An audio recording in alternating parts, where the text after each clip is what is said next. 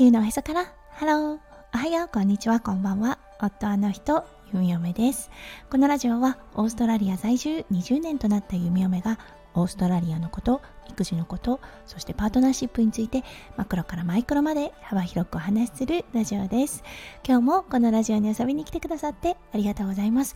今日はじゅうがつふつか月曜日ですね。オーストラリアは今日は勤労感謝の日、レーバーデーということで、はい、祝日となっています。うん、なのでね、通常だとゆみよめお仕事に行っているのですが、今日はお休みというような形になっています。とっても良いお天気なので、今日の午後は息子くんを連れて公園に行こうかなと思っています。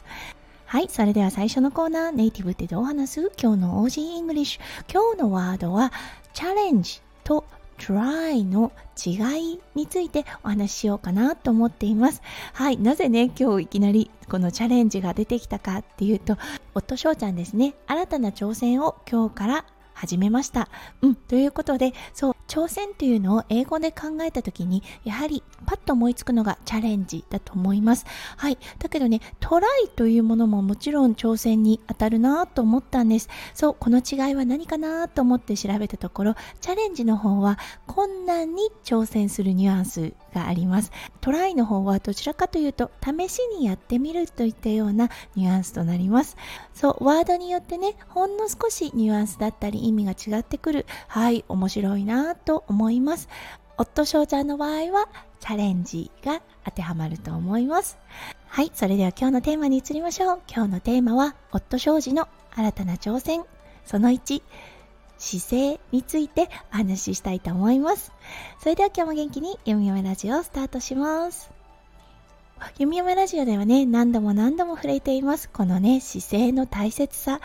ゆみよめ結構こうこう頭でっかちなところがあるんですね。子供の頃からね、ものすごく自分の姿勢というものにコンプレックスがありました。はい、あのお父さんもお母さんもものすごく骨太で、はい、そしてお父さんの遺伝子をものすごく受け継いでしまったゆみよめ、すごくがっちりとした体型で、そしてね、がっちりプラスあのよく食べる子だったのでぽっちゃりということで、もうほんとティーネイジャーの頃ですよねはあのコンプレックスの塊でした。こんな体型になってしまった、はい、あの親からの遺伝子をちょっとね、こう妬ましく思っていたこともありました。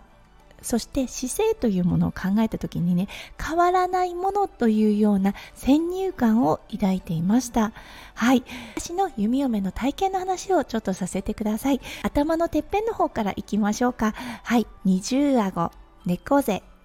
幼児体型、そう、ウエストがない、背中に肉がついている、はい、太い太もも、大根足っていうような感じでね、もうほんとね、色っぽいからはかけ離れたような体型だったんですね。うん、でもね、元から持っていたこの姿勢に対する先入観で、はい、こういうもんなんだ、仕方ないんだというようなことを思っていました。はい、そしてね、夫翔ちゃんに出会い、 そ, そして夫翔ちゃんが当時抱えていた自分の悩みですね、もう長年の腰痛、はい、これをなんとか自分で治せないかって思った時に生まれたのが、今ね、夫翔ちゃんが広めている、拡散している生児式セラピーとなっています。はい、そしてね、そう生児式セラピーももちろんですが、合わせてストレッチ法も YouTube 上で拡散しています。そう、そしてね、ゆみよめの姿勢、うん、夫翔ちゃんに出会い、マッサージを受け、ストレッチをして変わったんです。第一に何が変わったかっていうのは、通常ね、年齢を重ねたり出産をねすると体型って崩れるイメージあると思います。ただですね、ゆみよめの場合、これ真逆の道を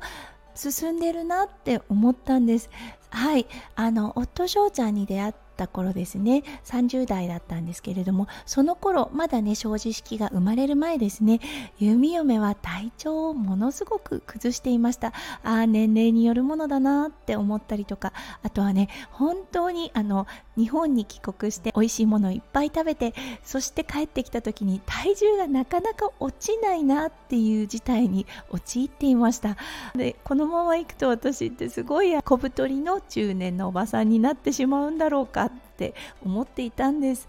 うん、だけどね、今だったんですが、当時悩んでいた体重よりも減り、はい、そして最初に挙げた、はい、二重顎であったり猫背であったり背中のお肉であったりね、太もも、太い太ももに大根足、これがね解消したんです。一体何が違うかっていうと、やはりね、あの夫翔ちゃんからのマッサージを受けた、そして自分で毎日ストレッチをしたっていうことなんです。そう、姿勢はね変わるんです。本当ね、あのえー、うっそーって思っている方もいらっしゃると思います。ただね、弓嫁自身が変わったんです。今日のサムネ、もしね、あの昔と今の写真が見つかれば、はい、それを使ってあのサムネを作ろうと思っています。昔の写真引っ張ってこれるかなっていうのがあるんですが、もしかすると夫翔ちゃんの著書に載ったものをねサムネにできるかもしれません。はい、なのでね、比べてみてください。あ、違うね、確かにって思っていただければと思います。なので今日のね、大きな大きなポイントは、姿勢は変わるんだっていうことを皆さんにお伝えしたいと思いました。はい、そしてね、姿勢が変わることで抱えていた悩みというものが自然に消滅することが多いです。はい、あの昔はね、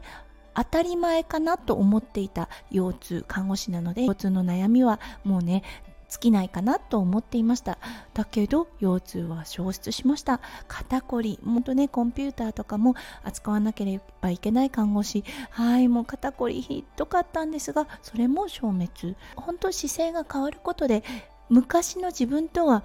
全く違うような、はい、あの人生を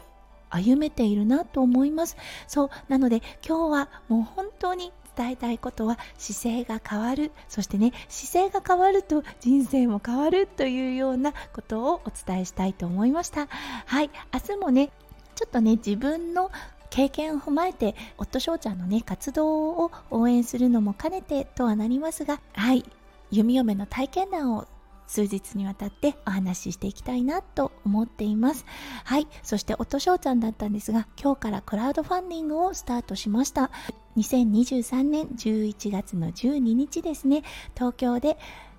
大きなオフ会を予定しています。はい、その大きなねプロジェクトを成功させたい、そしてサポーターの皆さんと一緒にそれを成功させたいというような趣旨となっています。はい、もちろんね、リターンもすごく充実しています。はい、決して損はないと思います。なので今日のね概要欄に、はい、クラウドファンディングの方のリンクも貼っておきますので、そちらの方にも飛んでみてください。そしてあなたの人生が変わる第一歩になると思います。なのでぜひね、こちらのリンクの方も見てみてください。はい、ということで今日も最後まで聞いてくださって本当にありがとうございました。皆さんの一日がキラキラがいっぱいいっぱい詰まった素敵な素敵なものでありますよう、弓嫁心からお祈りいたしております。それではまた明日の配信でお会いしましょう。地球のへそからハロー、弓嫁ラジオ、弓嫁でした。じゃあね、バイバイ。